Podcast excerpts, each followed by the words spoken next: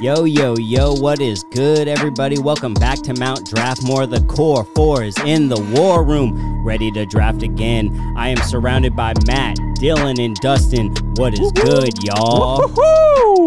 Hello. Yeehaw. We are back in the building, ready to draft yet again as I hit the buzzer. We're so excited. 60s musicians or bands. Guys, we're working on collections of music from the 60s. Hell yeah. Nothing before, nothing after. The influence after doesn't matter more than what they did in that decade, Mm-hmm. right? We're focusing on the 60s. How's everybody doing, Matt? We'll start with you. Doing good. I mentioned to these gentlemen a little bit previously, but to our lovely audience, me and the wifey, we're putting in a little home loan. We're trying to be them home owners, right? We're trying to have that. You already know that I bought that sweet ass Traeger smoker. all right. Need a place to I need put a place it. to put it. so I'm looking forward to that. Hopefully, we'll have a nice uh, casa here in the, the near future, and then we can have the War Room Part Deux over on there. So Nice. looking forward to that. That that's what's up with me. Cool. Um, Dylan here. I've been watching The Sopranos. Finally, like, About time. yeah, I know. Like, finally getting into it, and uh, I've got to say, I, I, it took me a while to realize the genius behind the show, but I'm there and I love it. And I'm on season six now, six A, and uh, oh man, I'm just like, ooh, ooh. So, question for you: Is AJ Soprano the worst, or is he the worst? Uh, he's he's definitely the worst. He's the worst. He's a Yeah, piece yeah. of shit. Yep, he is. He's terrible. Okay. Wow. Well, it's over to me. I got two things. Matt is de two in French. We. It always sounds like when people say that, I'm always like, oh yeah, it's French, but it sounds like you just stuttered and you still have to like something to say. Like, oh, are you trying to say dose? It's dose, bro. No, it's uh, it's D U D E U X. So it's do do. De? Yeah. Yeah, I had a cousin Un, who deux, trois. I had a cousin who went to Paris and they were like really good with languages. They speak like four different ones and they're like, man, it is hard. French. Kudos It- to you, it's Matt. real like back of the throat nasally. Yeah. yeah. Yeah, shout out Hu- Husna. you can speak French real well. Whoop whoop. Yeah, yeah, there you go. All right. But the other things going on in my head are man, there's some pressure. I got my dad, all my uncles, the people who love this decade of music. I got them tuning in to this episode. We got to make good picks, gentlemen. Let's do the six. I'm so. That's stoked. so true. Yo, I was talking to my dad, who is like a legit baby boomer. He's 70 years old. He's been in radio for five decades. And man, like after talking to him, I realized how hard it is. It's it, it's it's hard to pick a four team draft for this decade. Yes. It's- There's so it's many picks. So many. You almost need like a five or six team draft, really. Um, and bands you think would be good picks, not so much because they were underground at the time, and now they have more name recognition, which is crazy. Yeah. I don't know a lot about 60s music. There are songs that I like, but I don't know a lot about the folks, about the people. So, you know, I'm just picking off of that perspective of, yeah, I like those songs. Those are good songs. Those songs were good. those are good songs. They're good to listen to. Good throwback. Yeah. What's new with me? I had something to share, but everyone's so lighthearted and so bubbly and ready to go with this draft. I think I'll just forego that because it was kind of like a downer and just more of a rant than anything. So, no point in getting into that.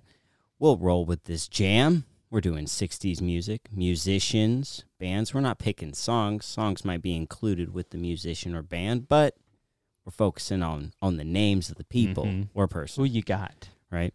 The order has been selected. Dustin has finally relieved me of the first round pick. Thank you so much. Dylan will go second.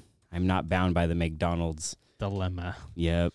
Of which there is one. Yeah, Yeah. there definitely is one. Yeah. I'm going number three. And Matt, as always, As always. it's almost like you have created your own seat in the fourth spot, Mhm. the most valuable pick. the back to back. Damn. All right, well, let's get this ball rolling. Round one. Dustin, you are up first. McDonald's dilemma. Everyone, does he abide by the McDonald's dilemma or does he forego and try and mm-hmm. go Does with he another buck the selection? trend? What does he do? Oh, I go with the McDonald's. All right. Own it. I'm going with the Beatles. there you go. It is the obvious number one here, and for several reasons. I understand some criticisms out there, but totally transformed the decade. Had so many different mu- musical influences, iconic songs that everyone recognizes, even if they're not really into music. Had so many band or so many albums come out. Um, in addition, some of the criticism sometimes when it's like, oh, you know, they got a little sloppy for their live performances when they were playing these big stadium concerts, the sound acoustics because everyone was just screaming like ah, that just meant that they couldn't really hear themselves in the monitor. So that's actually why they stopped playing live, and it kind of affected how they were playing together as a group. But once they went back, you have like kind of that first era of classic Beatles pulling on some classic rock sounds. Then they go to their next kind of studio phase, having lots of classics like Revolver. Um, I don't know. There's so much that you can say about this band. It's even hard to like structure my thoughts here because I mean, literally hour long documentaries, like 10 part series have been made about this one band and all of their influences. And all of them pretty much went on to have respected careers after that. The McCartney, John Lennon songwriting duo, classic, so many recognizable hits. George Harrison went off on his own. Yeah. Yep. Mm-hmm. Lennon and Yoko.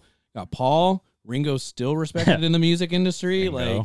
Like I, I kind of love Ringo, but yeah, I love that he has a sense of humor about it too, mm-hmm. singing songs like He's Act definitely the, f- the fourth out of the four. Yeah. yeah, which is funny because he was the last one to add on, and at first They had a different drummer, didn't they? Yeah. Pete Best. Yeah. Yeah, and then they were super stoked to get Ringo because he was a bigger musician at the time that they acquired him mm-hmm. than they were. So they were like, "Wow, we have this like, you know, really great star that's joining us." And as out of drummers, he's very well respected. I mean, in out of like music producers, like he has a great ear for music, is a great ear for percussion. Like I love Ringo. Well, and his his son was the drummer for the Who for a while. Oh, wow. I don't know if didn't he know still that. is, but yeah. That's wild. Yeah, it, there's this funny quote though from Paul um, about Ringo when that like the interview is asking about Ringo's drumming and and Paul goes like Ringo Ringo's not even the best drummer in the band cuz Paul is actually like the biggest multi-instrumentalist in the Beatles. Mm. And by the way, Paul's career is still going hot. Dude just released McCartney 3. That's a banger. It's legit. so, Yeah, I mean, honestly, like they have so many musical influences, influencing other bands at the time.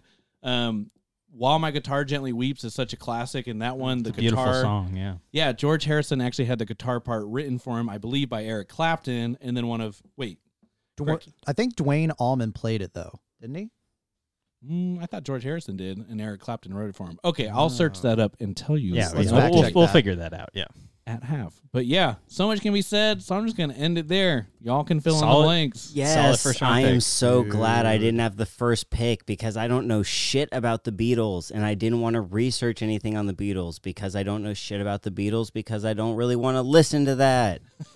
Dude, uh, Dustin, you're right about Eric Clapton. Yeah. I'm I'm sorry. I don't know where I came in with Duane Allman. That's weird. Yo, just a, like I want to back you up on the Beatles. Like they are. I'm saying like a lot. That's weird.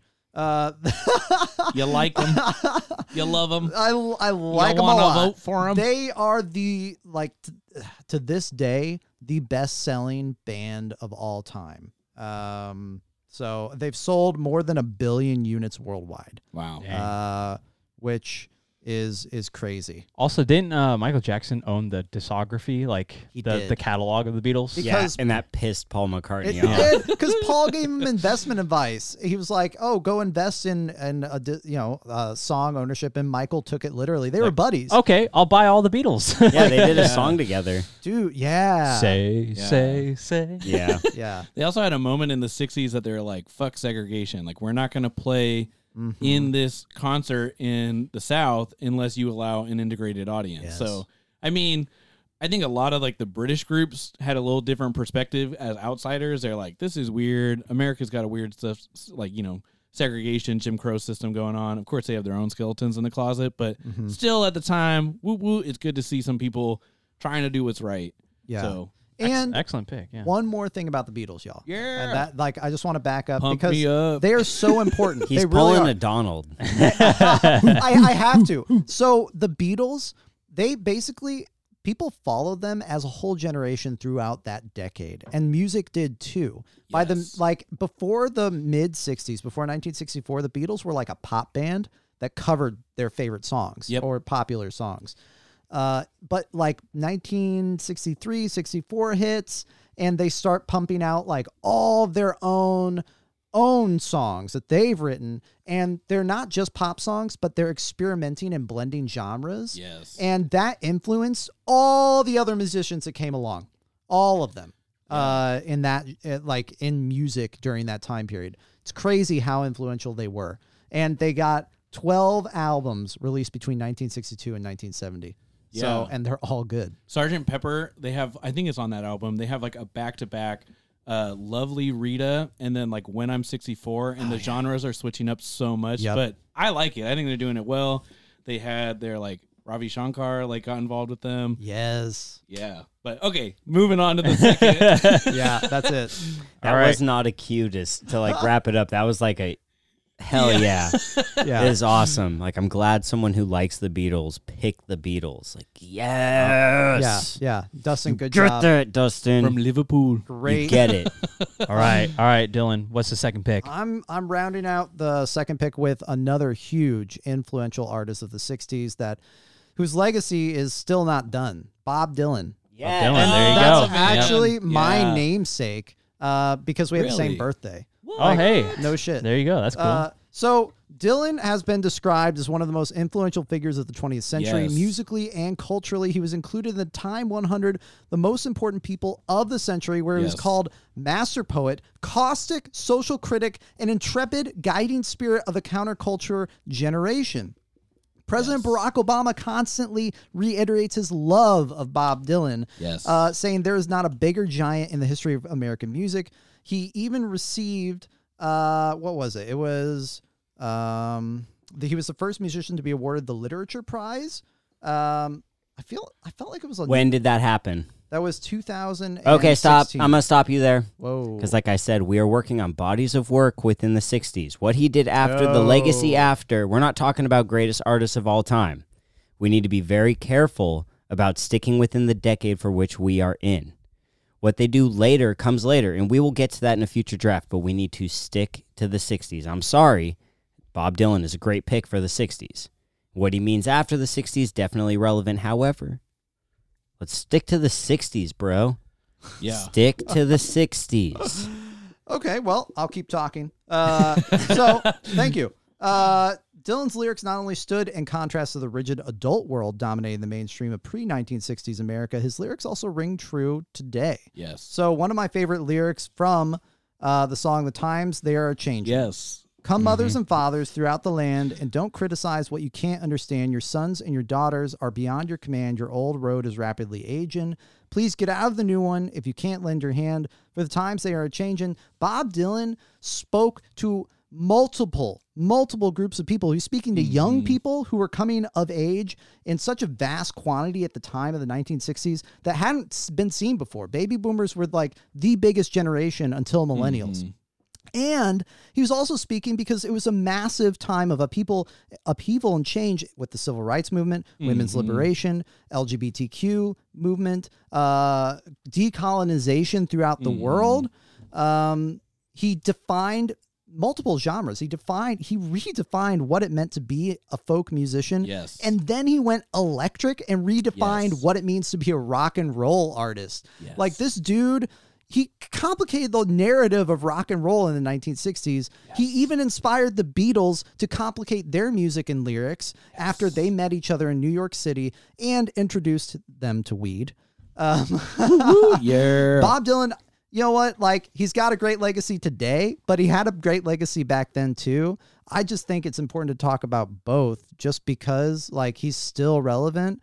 And I'm shocked when I hear people say they don't know who he is. Yes. Um, anyway, yeah. Bob Dylan. Dylan, great pick. excellent. Dylan. excellent. Yeah, that's such a good pick. You backed me up, so I'm going to do a quick backup. Get out of here. Self-prescribed. Get outta here. yes, good pick. you heard many yeses from me. Yo, me. give me that horn. Give me the horn. I want the Yes, horn. do the I horn. demand the horn. You can't No, find I the don't- horn. I don't- demand the horn. You can't buy the horn. Boo. You know what? No, I had thought about giving it to him, but then you start asking me for the horn, and Once you audience, ask, you can't have it. no, no, I am the controller of the no. horn. Yeah, there's a reason why it's like Paul Hollywood. it's not. Paul, give me that handshake. yeah, Paul, give me a handshake. You know what? You know what Paul would say. say? You know what Paul would say. you know this I Swiss just meringue. walked around the corner. I just walked around the corner because that's what Paul would do. But Dylan, you backed me up, so I'll just do a quick backup. Yes, in the civil rights movement, for uh, how many roads must a man walk down, like blowing in the wind, that song. Mm-hmm. Also, really big, and people kind of forget because they see the whole trajectory of the civil rights movement. I believe that came in '63. That actually influenced some of Sam Cooke's music, Mm. and it was a huge movement song in that year. That's the same year that the March on Washington happened, same year that Birmingham happened. Yes, that's all I'm going to say. Good Nice. job, Dylan. Good Thanks, Excellent, excellent. Yeah, Dylan. Yeah. Dylan with Dylan. Dylan with Dylan. Dylan, with Dylan with Dylan. Yeah, I got it now. I said it at first in question, and then I was like, "Oh yeah," because he's Big Bob Dylan. Uh-huh. Got that. Got that.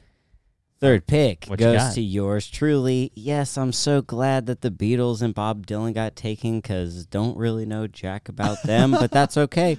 For the third pick, talking about the '60s, we're talking about the Supremes, baby. Mhm. The Supremes, female, American female singing group, and the premier act of Motown Records during the 1960s.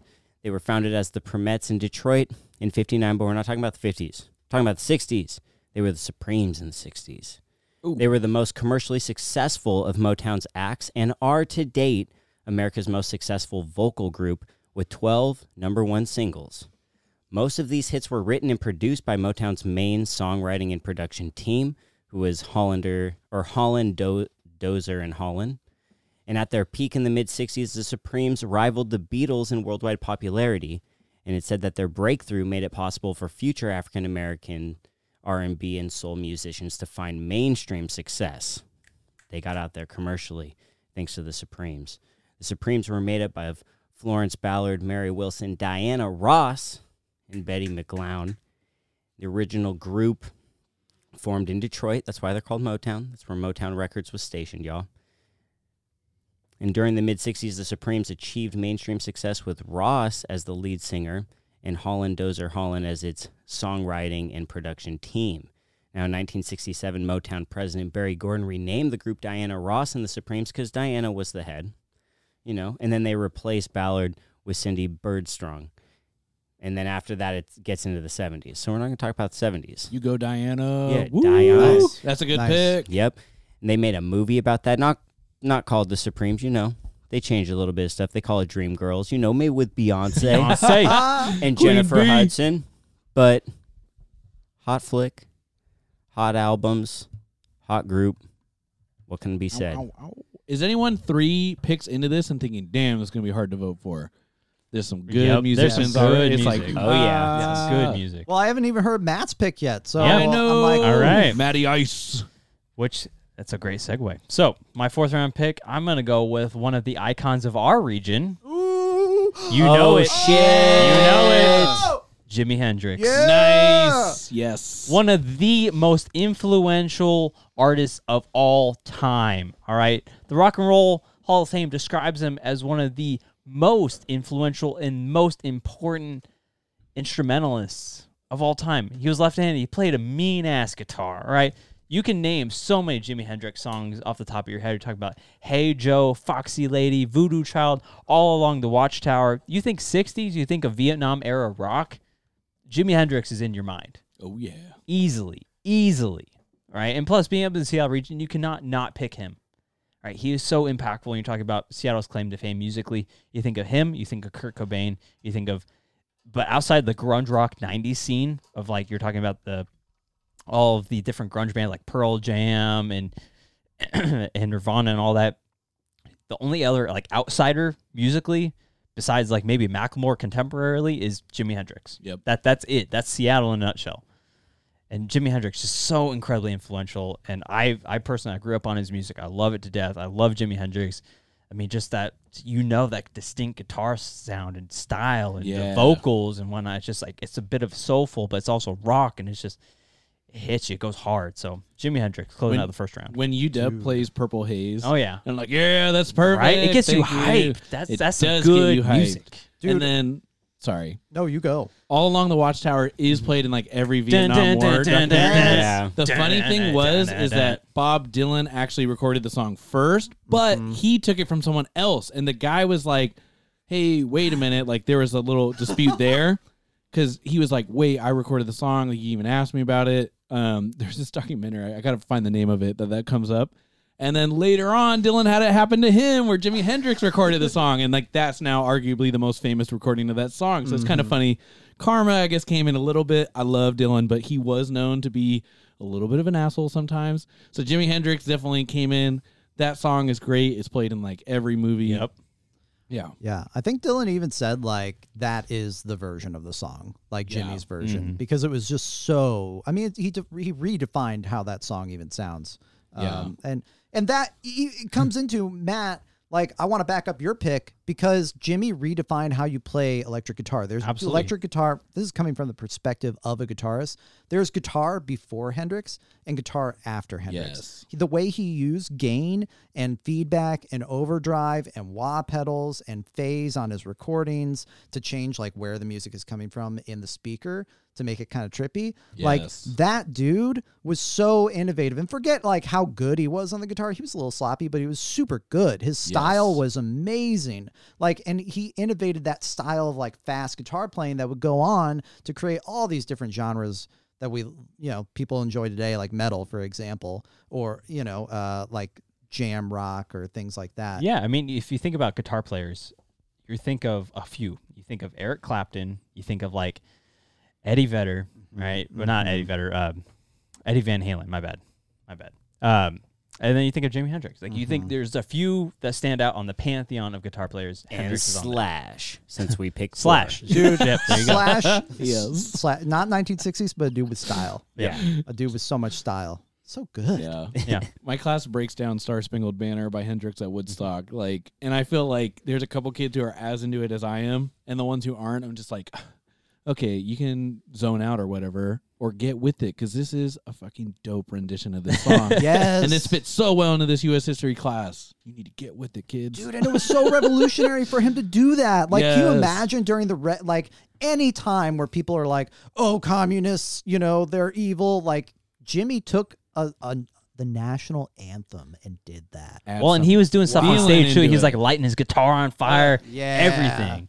Playing with his feet. Dude, Yeah. and there's this Wild man. Yeah. There's this crazy story of Eric Clapton, and he was with a few other like '60s musicians in a club, and Jimi was fresh, and they saw him live, and Eric, you know, again, this is like an uh, an apocryphal story or whatever, but like he says, uh, he's reported to have said like, "Wow, like I don't know what I'm gonna do."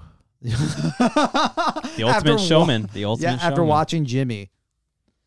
But yeah, that that that closes out first round. Wow, that closes- nice. Dang, that's a crazy first round. That's a good first is. Dustin, you got backed up by Dylan. Dylan, you got backed up by Dustin. I didn't get backed up by anybody. Matt got backed up by Dylan. It's like, wow, that's the first round. But yeah, we're Yeah. we're on it. Good first round, gents. Yeah, that was Solid good. first round. Very solid. Yeah, who do we got? Who do we got doing our stuff right now? Got a little, little We got a something, little- something. We got a li- oh, that's right, that's right. We got a little little bit of Matt facts for y'all. Matt, what's on the docket for facts? I got a couple uh, trivia questions for you. Talking about our man Barry Gordy, aka the Godfather of Motown. All right, Motown music, '60s. You know it's important. How much do you believe he sold Motown records for total? Damn. What do When- you think he sold it for? When did he sell? Uh, he sold in the '80s. Ooh, I'm so bad with these number ones. yeah, this is hard. I don't know, like a hundred million. Okay. That's wrong. That's got to be wrong. yeah. Curry. that meant you're wrong. Moving on. Dylan, what was yours? A hundred mil? It was a hundred gajillion A dollars. billion dollars. Uh oh man. Two hundred and fifty million dollars. Okay. I'm gonna play the Price is Right game and say one million dollars. Actually, Price is right. It- It would actually go to Dylan. It's sixty-one million dollars. No, it would go to me. You said He- one. He's over it. I'm a hundred million. yeah, but Yeah, but He's in But price, he's closer to the no, 61 if- than you are. I said though. Price is Right. I said, Well, you dude, don't have to last time find the you said I rules. was closer when the question was clearly somewhere All right, I all was else. not good at math that day. Yeah, though. I, we I won know that round. math. All right, well, I guess what was it? 60? $61 million. And just in terms of context, Barry Gordy is now worth a net worth of $400 million. So just think about Whoa. just money wise, but also just think about we're going to get probably more Motown artists throughout this draft, but only 61 million. Again, that's 80s money, so that's a lot more nowadays, but still, that's kind of a low ball number if you if you ask me. Mm-hmm. I think it's worth way more. You're talking about all the influential artists that I'm not going to name because they might come up in the draft Right. that come out of Motown records in the 60s. So it's kind of crazy though, right? If you think about values and what he's worth now and Motown was huge. yeah, So that is wild. right, only 61 million. Yeah. Hmm. Damn. Yeah. Nice. Only 61 only million. 61 million. But in yeah. the 80s, that was a ton of money. still. So, yeah. All right. All right. Well, Here we go. that was some quick ra- that was some quick math facts. But we got to get into the second round. Back to back to and back Matt, to back. Matt always has the fourth, the He fourth does. pick. It's like he's not the president, Boo. but he's like the secretary of defense. So he's making all the like the really important calls. Yeah. that no one pays attention to until the end, and all of a sudden we're like, "Damn, how did Matt get away with such a good team?" Yeah, the only secretary of defenses that are remembered are the ones during Vietnam. Yeah. Because people were paying attention and they were so pissed and they were like, yeah, fuck you, McNamara. Yep. Fuck you, Kissinger. Uh, Uh. But Yeah. Matt's just sitting there. He's like, "Yep, just Yep. playing behind the scenes. I'm the puppet master. Slide fourth under the scene." radar. not a popular. All right. position. So with my first pick of the second round, I'm gonna go with another. I'm sticking with kind of the rock and roll theme for right now. And I'm gonna go with another Vietnam era rock staple. I'm talking about CCR, gentlemen. Oh, little okay. Creedence Clearwater Revival. Cre- This is Creedence, This is, yeah, this Cre- is getting a little dangerous with Creedence. the There you go. CCR. Little Half of, the, CCR. half of their good shit comes out in the 70s. Uh-huh. a little bit. 72. trend. It's, Yep. it's, it's a little on the borderline there. Uh, Yep. A little bit on the borderline, but they got You're some playing a borderline pick early, dude. Yep. I'm j- I'm kind of judging. All It's right. like Hey, that. That's a good fourth round pick because you can justify, you know, their their late '60s 69. bangers are good, Mhm. but their '70s bangers are some of the more recognized. And come on, I mean, sell it's- people it's on a this little, pick. It's a little bit of both. I will recognize that, but I'm also talking about early Vietnam era, right? Vietnam War comes out in the early 60s. So we're talking about U.S. involvement in Vietnam comes out in 64. So by the time that CCR comes on the scene in 68, all right, they're ready to speak out against that. All right, you talk about Vietnam rock. It's CCR. Again, I understand that it does span into the 70s a little bit, but this is a short, I mean, this is a flash in the pan band. All right, you're talking about Fortunate Son. That's a '60s staple. All right, '60s staple. All right, that that encapsulates the Vietnam War era in a nutshell. All right, so yes, while they do have a little bit in the '70s, I recognize that. But when I'm thinking '60s Vietnam era, all right, rock and roll, I'm thinking CCR. So that's gonna be my pick. I don't have a problem with the pick. Mhm. I just wanted you to let people know what were some of their bangers in the '60s. Yeah, You know, differentiate it. yeah, you definitely got Fortunate Son. All right, you got a Suzie Q. 69. All right, Okay. Got several of them. When was the run through the jungle one? Run through the jungle. Let me look that up. Better run through the, The jungle. jungle. Bow, bow, bow, bow, bow. Better run through the jungle. That's what I'm saying. right? Also, when was the Tet That's offensive? great. That, That, was that song is right? called. Wait, isn't that song called? No, that's not Green River. No, I thought it was just Run Through the Jungle. Yeah. There's another one Hmm. with Yeah. River in the title though. Right? Green River is another song. They got a lot of bangers. Born on the Bayou, so many. Bad Moon Rising. Yeah, that one. That one's good too. Bad Moon Yeah. Rising. What year was that? that was '68. Yeah, see, I'm telling you. Wow. Oh, okay. Nope, so run, run through the jungle is 70, but Okay. Fortunate Son. Okay, so Run Through the Jungle does not count, but but they still have a lot of good songs. I wasn't Yeah. trying, you know. Yeah. Just No, it's trying a to solid keep I- it- pick. no, I like I I appreciate the context because you do have to understand they do span a couple decades, but I would say the body of work in the 60s, when we're talking about 68 and 69, is more significant than what they do in 70, 71, and 72. Context, Interesting. baby. Yeah. But the level of politicism within their songs contextually is important to recognize because in 68 you listen to their music versus Run Through the Jungle in 70. Mhm. It's a lot less like coded Mhm. and it's a lot more forward as to what's actually going on, a lot more to the anti-war movement by the time you get to 70. So keep it in the 60s. Got But it. that's a that's a good pick. Got it. Solid pick. Nice. Help me out here. Wasn't the Tet Offensive in '68? I believe so. Yeah. It was like, yeah, okay. Because I was thinking in my head either 68 or 69. Yeah, But like 1968. after that, that's like definitely the anti-war movement is raging at that point because that was like, oh wait, all these lies that we're winning, we're winning.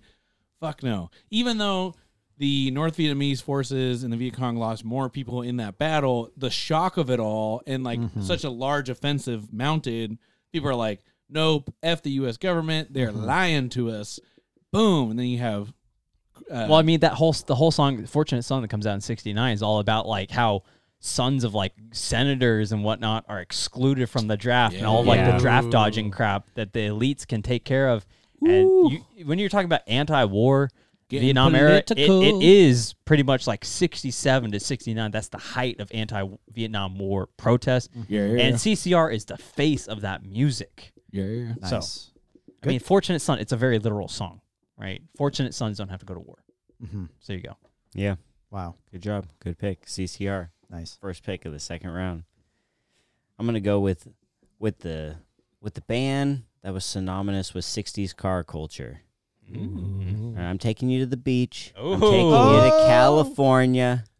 We get around, round, get Round. around. I Get get around. around. Yeah. Beach Boys. Yeah. Beach Boys instrumental to the 60s. Right? Oh, they were yeah. they were that answer to the British invasion.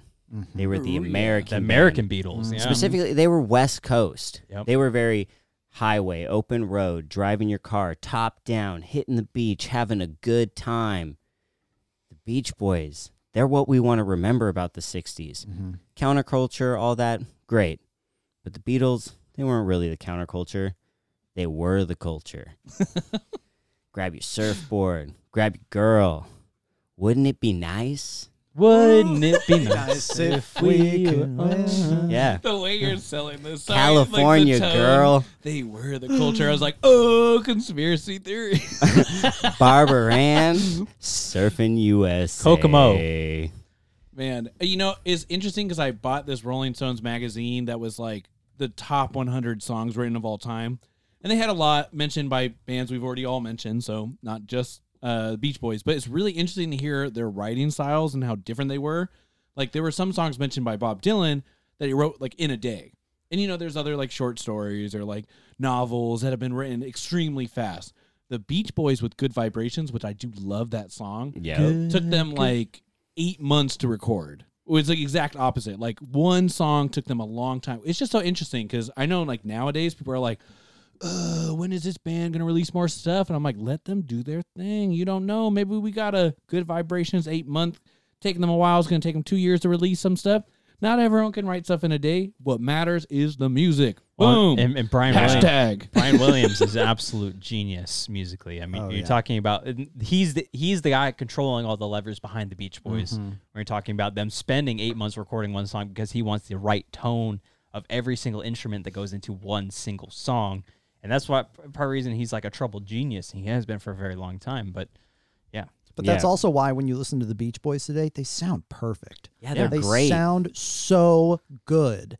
Like they could have come out yesterday. I mean, they were s- they're so absolutely good. on point. Yeah, Brian Wilson, not mm-hmm. Williams. Wilson, my bad. Wilson. Wilson, No, Wilson. no, you're right. Yeah, Yeah. he was the composer, arranger, producer. He was guy the behind leader. it. He was the Yeah, leader. Unfortunately, a lot of pressure put on him too, and that you know took a, a bad turn. But he came back from it in a strong way, so that's good. Also, you want to know a little? Uh, this, this, this- in, this is uh, kind of like on the scene Matt fact about the Beach Boys. yes, yes. Do you want to Ben, we're know backing you up, baby. Let's which- go. which NBA player has an uncle who is in the Beach Boys? Whoa. Whoa! Now we're bringing What? sports into Cur- this. there is a current NBA player who is an NBA champion who has an uncle who is in the Beach Boys. I believe it's uh, Mike Wilson or Mike.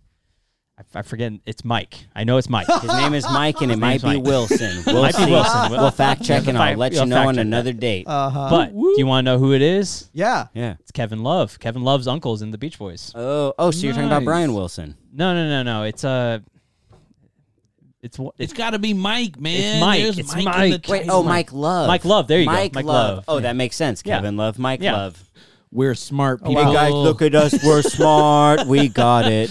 So how many Boom, degrees connect of the separation dots. from like the Beach Boys to LeBron? Kevin Love. There you go. Damn. Wow. How about that? How about that? Nice. That's cool, dude. Well, there you go. Good that's pick. that's this my is a second good pick. round so far. Yeah. This is a good. This is just This is a great good draft. draft. I Yeah. Ooh. love it. Back to back to uh, Dylan. Yo, yeah. Okay. Well, I'm bringing it hot. I'm bringing it in with you know who they are, the bad boys of rock and roll. Ooh. I'm talking about the Oh, guys who went on Ed Sullivan oh. wearing sweaters and Uh-oh. jeans. They had to change the lyrics to one of their songs from "Let's spend the night together" to "Let's spend some time together" for that performance. That's I'm talking right. about the Rolling Stones. The Rolling Stones. It only took seven picks to get there. Although I will say the reason I didn't pick them is because they're they actually have a lot of bangers that come out post 1960. Yeah, and their best album is 70s. So that's why I was like, Shout out eh, Sticky Fingers. Yo, but Sticky anyways. Fingers is great. Start me up. I mean, But let's talk a little bit about their 60s work. So, rooted in blues and early rock and roll, the Stones, just like the Beatles, actually started playing in covers. But then 1964 hits, and all of a sudden, th- with the British invasion, they're writing their own songs, right? And they're quickly identified with youthful and uh, rebellious counterculture of the 1960s. Uh, they found great success with their own materials. Let's let's name drop some. I can't get no satisfaction. Dun dun dun dun. dun. I can't get no satisfaction. Yeah, and okay, so one of the defining traits, right, is Mick Jagger's voice and also Keith Richards' guitar. Mick Jagger, they tried the harmony thing that the Beatles went with, but it didn't work out because uh, just like the way their harmonies mesh, it didn't mesh quite the same. So you end up with this really unique sound that the Rolling Stones get with Mick Jagger's kind of like I don't know what to call it, like almost a drawl when he sings. It's really interesting. It, he's definitely the British guy who's like, I listen to a lot of soulful music. Yes. And I listen to a lot of like Southern music. I'm going to combine the Yes. best of all worlds. And if you slow down like a Rolling Stone song, what it essentially becomes is a blues song, right? Uh, or a blues gospel song. And you can hear that on a lot of their music. But they also have these bangers like Paint It Black, right? Um, they've got Sympathy for the devil. and Yep. Sympathy for the Devil, Ruby Tuesday. Ruby Goodbye. Ruby Tuesday. Yeah, and and their lyrics are just so like explicit. what, what year was that? Uh, just a shot away song. The um. Oh, that's I think that's actually from the 70s. damn. Well, hold on. Just shout away. It's a Just it's a a different s- song title. That's I from think. Gimme Shelter. What- Yeah, it's "Give Me Shelter." That's the name. That's from 1969. It's from off, off Let Dude, It Bleed. There you go. Yeah. So I don't know. I mean, like, is is Sticky Fingers great? Yes, but like from 1964 to onwards, the Rolling Stones pretty much were a hit factory. Yeah. Like everything It's they true. did was pretty good. It's the British Mick invasion, baby. I mean, when you talk about like frontmen, Mick Jagger is like the top of the It's top. He is the top. It's like him, Freddie Mercury, uh, Elvis. Like you've got these num like these front men, and Mick Jagger is who you think about. Oh, for, for sure. sure, for sure. And, and and they were just they were so big. Um, let me give you a little bit more about their legacy. So they've released 30 studio albums, y'all. I mean these Holy hell. these folks have been so productive and and uh, a little here's a little bit about what they've their legacy okay because again they're highly rooted in blues music so a the lot of band the music was at this time. yes a lot of it and the band has been viewed as the musical vanguard of a major transfusion of various cultural attitudes uh, making them accessible in both america and britain okay uh, muddy waters pivotal delta blues musician um, slash blues rock musician was quoted as saying that the rolling stones and other english bands piqued the interest of american youth and blues musicians.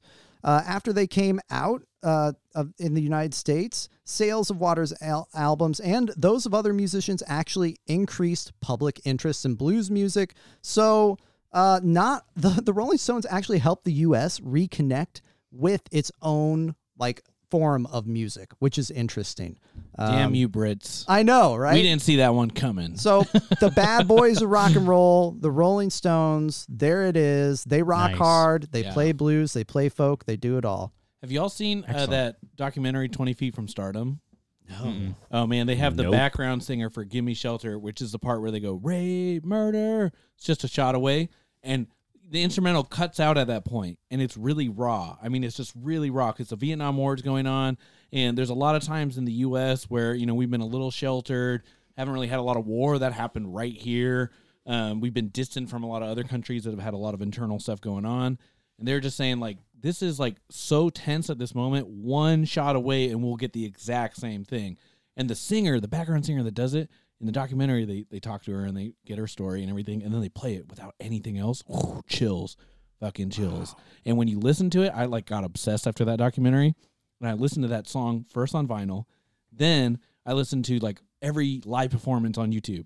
And the crazy thing was, these singers are so talented that there's a point. The second time she does that, Ray murder, a shot away, her voice cracks. And you think it's like, oh wow, that just sounds like it just happened. Like you're forcing your vocal cords so hard. But then you see multiple live performances, same crack, same place. That is control over your fucking voice. That is so incredible. I'm here trying to hit a basic like da da da da da da da, uh, da, da, da, da, da. I can't sing. I'm listening to this. Amazing, amazing stuff. So the background singers, woo woo, give me shelter is like my favorite song. Good for you, Dylan. That came in the '60s, so I can count that. it counts. It counts. yeah. Th- Excellent, excellent pick. Thank you. excellent pick. yeah. All right. That's moving on to my pick, which I'm gonna go with Aretha Franklin. Ooh, Nice. And while she has this massive career and she's known as the Queen of Soul, and she is super famous and super important for American music and American pop culture, some of her biggest hits were released in the 60s and some of my favorites. This decade gave us Respect. I would say that's probably her biggest song. Mm-hmm. Like, R E S P E C T. thank you for doing that because I would have stumbled. He didn't do it right. R E S P E C T. Find out what I it can't means even to react. me. I'm choked up. Thank you for singing that. Yes. I was hoping up. she was gonna slip to me because I was already planning. I was like, "Yeah, I'm gonna get Aretha." Yes. There's no way he's gonna take her with the eighth pick. Yep. He did. I did. He did it. This is the decade that also saw Chain of Fools, Chain, Chain, Chain, Chain, chain, chain. Chain of Fools. Saw Think. It saw You Make Me Feel Like a Natural Woman. And I Say a Little Prayer. Wow. Those are a lot of hits in this decade. Like, that's pretty incredible. And I was really glad to see that because this decade thing is kind of interesting because it's really hard when you have those artists that kind of cross over into decades or are just so iconic, you know, badass musicians that like stand the test of time. It's just really interesting to see how many artists got their start or really saw their career blow up big time during this decade. So, based on this draft, I've always been a little bit like impartial to like, man, get out of here, dad. All you nostalgic people like the 60s are better. Damn, this draft though, I'm like, y'all might got a point. this is some Some fire music. Eight mm-hmm. picks. I'm like, these are some damn good mus- musicians. Also, Wow. shout out to her for playing herself in the Blues Brothers. Oh, So good. Nice. So good. She's just like, yeah. Yeah. That's all I gotta say. All I got to say, okay, that's my pick, and that's the end of the second round, baby. go. That's for that pick because that pick oh. deserved it. That was a great pick. That's right. It's time to hold up a sec. It's halftime, which means it's time to dive in deep with Dustin. Whoop whoop. Hey, what you I- got for us? I think it's time to jump in a yellow submarine for this, right? Oh, Oh, yeah. yeah. oh, geez. You know we're talking about the Beatles. taking it to Beatles Lane. And while you know a lot about the Beatles, I'm sure, did you all know that there's a conspiracy theory that Paul McCartney died in the middle of their career and was What? replaced by a fake Paul McCartney? Is he an android? No, he's a real person that just looked like him. Fall. Damn, tell us about it. We it. talked about Faul McCartney. F A U L. Fake Paul. Clever, Damn. everybody. Paul McCartney. Yeah, there were lots of little clues dropped in everywhere. There's the Walrus song, I Am the Walrus, which, you know, here's another clue for you all. The Walrus was Paul. There's something about him dying. A Day in the Life off Sgt. Pepper's Lonely Hearts Club Band. They thought that that song was about Paul McCartney. He blew his brains out in a car. He didn't notice that the lights had changed. This conspiracy theory got deep, and they thought this guy tried to plant some fake evidence. He said that George Harrison sent him a tape recording of himself telling it all. And when you listen to it, it's the fakest British accent you've ever heard. but I'm living for the conspiracy theory. I love it. There's so many little clues dropped in here. And my my own theory here is that the Beatles had gotten wind of this conspiracy theory and might have played a little bit with it. Because you have some things going on. There were some uh mishearings at the end of Strawberry Fields Forever. At the very end, it's like do do do do do do, and they're kind of going into a little like weird, wacky recording stuff that they're trying out, experimenting. There's a point where uh, John Lennon says strawberry sauce, but everyone misheard that and thought he said I buried Paul. Gasp! He buried Paul. Strawberry sauce. Wow. They murdered his ass, or someone did. They buried him and they hit it all up. I don't know how they found someone with the same exact iconic voice and the same ability to play guitar who, Who looks exactly the like him. same. But they did, and I know it. And there was a group of people out there who were definitely deep in this conspiracy theory. There's a bunch of stuff about Abbey Road, looking at all the symbols in that album cover, that famous album album cover that we've all seen. Look at what Paul McCartney's wearing. I think there's something about he's not wearing shoes, which in some cultures is a it's a sign about death. I mean, people digged for this, right? So they looked up the correct culture that was like, there's a signal about death. Death funeral ceremonies. There's a lot of different symbolism. So This is all sounding a lot like what I was saying. You don't tell your students to find Yeah. evidence to back up an argument that they have. There's a conspiracy Yes, that he's dead. I need to find the stuff. I need to dig deep. yeah, He's wa- he's barefoot. exactly. I'm skeptical. Yep. Mhm. This most of the time I hate conspiracy theories, but I don't know why this one out of all conspiracy theories I love. I think it's just so absurd. I think it's the real reason. Um, if you look at the actual album cover, um, Paul McCartney is out of step with the rest of the group. His right leg is moving forward and not the left. Another gasp. There's He's uncoordinated. Jinkies. He's uncoordinated. You're looking at John in the very front wearing all white, another color symbolized by death and Oh, funerals and stuff going out there. And then you got like George Harrison looking like the Undertaker in this all denim look. You know, it might have been a style at the time, but no, it can proves our conspiracy theories. That's what it's all about. But anyways, I'd just like to say the Beatles are so big that there's actually real ass conspiracies out there that people have dedicated a lot of time to. And I know that you can find a conspiracy theory about a lot of stuff, but I just think that's so funny. People have suspended all disbelief yeah, they have. And they've been like, you know, I don't know who the F is this real Paul McCartney who's released all this single stuff after they disbanded from the Beatles, but he's fake Paul McCartney. Please He's ignore wannabe. wings. Yeah. Paul McCartney. Yeah, I mean, there's so many routes for the deep dive that I could have gone, but this was one that I always just found really funny and would look up when I needed a good laugh. So look it up. There's a lot more. I think on YouTube you can find that fake ass documentary with the George Harrison wannabe being like, "Oh, let me tell you it all. I'm from Liverpool." Blah blah blah blah blah. You can look it up, and they go way. I'm from Liverpool. yeah, I don't know. Sounds like that Santa Claus from our earlier episode. right? oh, oh. I'm from Liverpool.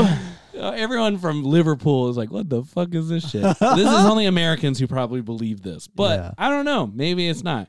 But there's tons of stuff about all these musicians. So many iconic ones already picked.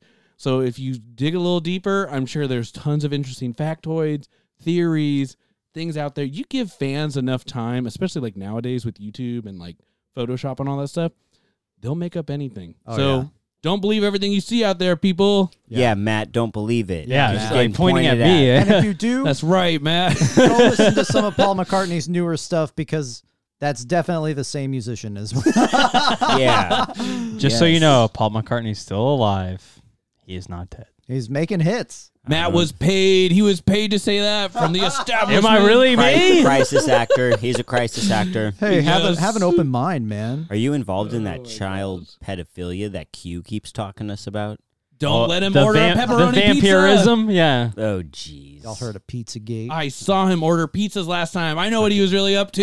cheese pizza. I email about cheese pizza. That About means Chucky, huh? What about Chucky? Child. oh my gosh. I knew you were animatronic. Yeah. All right. Well, that Beep boop, beep boop. Let's get instantly into got the off third the round. rails. Beep, bop, boop, Round three. Let's move into round three. Uh, let's. Can I retroactively take round three back? Dylan, give us a quick revamp of the teams or a revamp. Sure. Give us a quick recap. Let's do it. Dustin's got the Beatles and Aretha Franklin. I've got Bob Dylan and Rolling Stones. Ben's got the Supremes and Beach Boys. Matt has Ooh, Jimi Hendrix yeah. and CCR. Man, these are some fire teams so far. They really are. I don't even know who I'm voting for yet. I don't either. yeah. Round three. Dustin, you're back up. He's back at the plate. This He's is ready to swing. This is the scary part though, where I'm like thinking I'm about to vote or pick with my heart, and I'm like, everyone's got such strong first two rounds that I'm like, it could be anyone's game right now. For you at the first pick, Yeah. this is arguably the most important pick. Don't say that. No, it is though. I want the I want the listeners to understand the first pick is the hardest, especially when there is a clear McDonald's dilemma. Mm. And in this, there was the Beatles is the McDonald's dilemma for '60s music or '60s musicians and bands. So when you take that, your wraparound is the most important. That number three is the most significant because number four is the last. Mm-hmm. Like you have the end of the line Mhm. Mr. you, you get to start with what everyone knows, but you so third is most important for you, bro.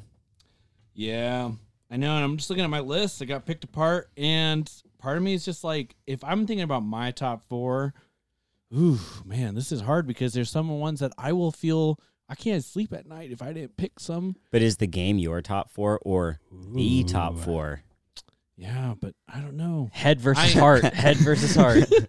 But this is like one of those moments where it's like my brain is saying this, and I am my brain. I think so, therefore I am. Ah, My mind's telling me no, Philosophy. but my body, my body is telling me yes. Okay, so I'm gonna go with a group where you know what? F it. I love this group. I'm gonna it. go. so That's I'm gonna EFF. go. F it. If it. Yeah, I'm gonna go with Simon and Garfunkel. All right. who Oh, had Okay. okay. a huge career, and I actually have like two third and fourth round picks. Where once again, I think these are real good late round picks. If we had more rounds, hey, maybe they'd fall to six and seven. But these are good late round picks. Gotta get them. Simon and Garfunkel. I love a lot of the folk music, and I think uh, you know Dylan might back me up on this. We talked about Bob Dylan already. We're talking about like blues being the influence of a lot of music here, and while our minds might go to rock and roll right away, as American music and what's really influencing the rest of like music's development and other artists and other influence, folk music has definitely got to play a hand in that. Mm-hmm. And Simon and Gar- Garfunkel had such classics, like probably one of their biggest ones, "The Sound of Silence," 1965. Hello, darkness, my, My old friend. friend. Oh, so iconic. Yes, and Mrs. Robinson came out in 1968, which is such a feel good song. Like if I'm thinking about what gets me going, like when I'm driving, this is like my like not guilty pleasure, but this is like one of those little things where it's only when you become friends with someone that you learn those little like weird quirks that they have. I will hella speed to Simon and Garfunkel.